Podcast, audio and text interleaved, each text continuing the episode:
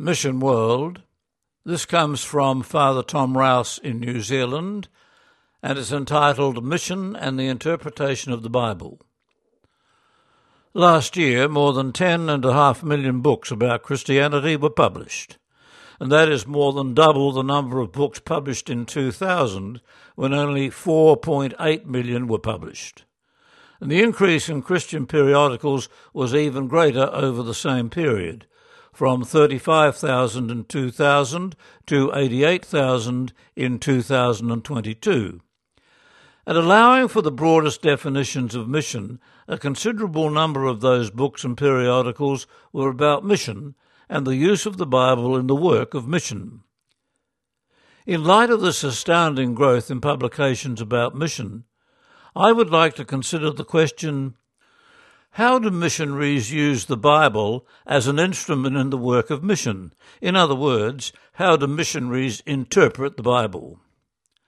Some of the more influential conservative missionary movements rely on sets of clear principles or fundamentals. These ensure that their message is simple and clear. Let the Bible speak for itself, for the Word of God does not err.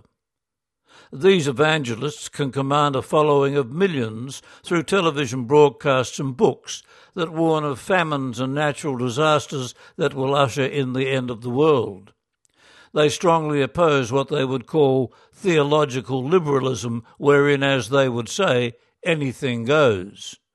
They would also consider interchurch and interfaith dialogue as leading to religious relativism.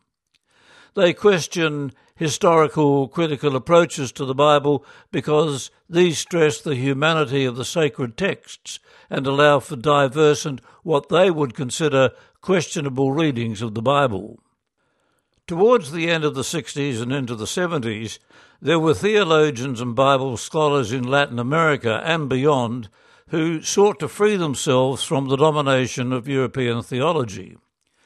The influence of educationalists like Paulo Freire, who began to explore how people, especially the poor of Brazil, could free themselves from the control of the dominant classes and begin to name reality for themselves and had a profound impact on Christian theology and mission.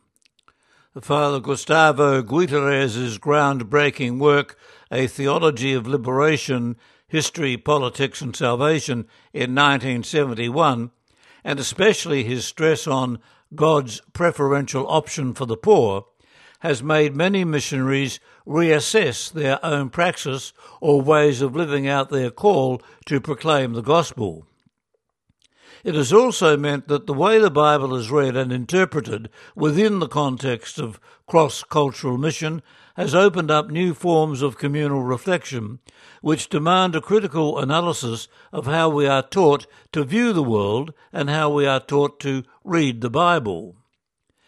In addressing conservative theology principles and in light of the critical praxis of liberation theology, Missionary movements over the past few decades have entered into dialogue with a whole range of theological perspectives that confront the reality of systemic racism, neo colonialism, gender discrimination, and ecological crises.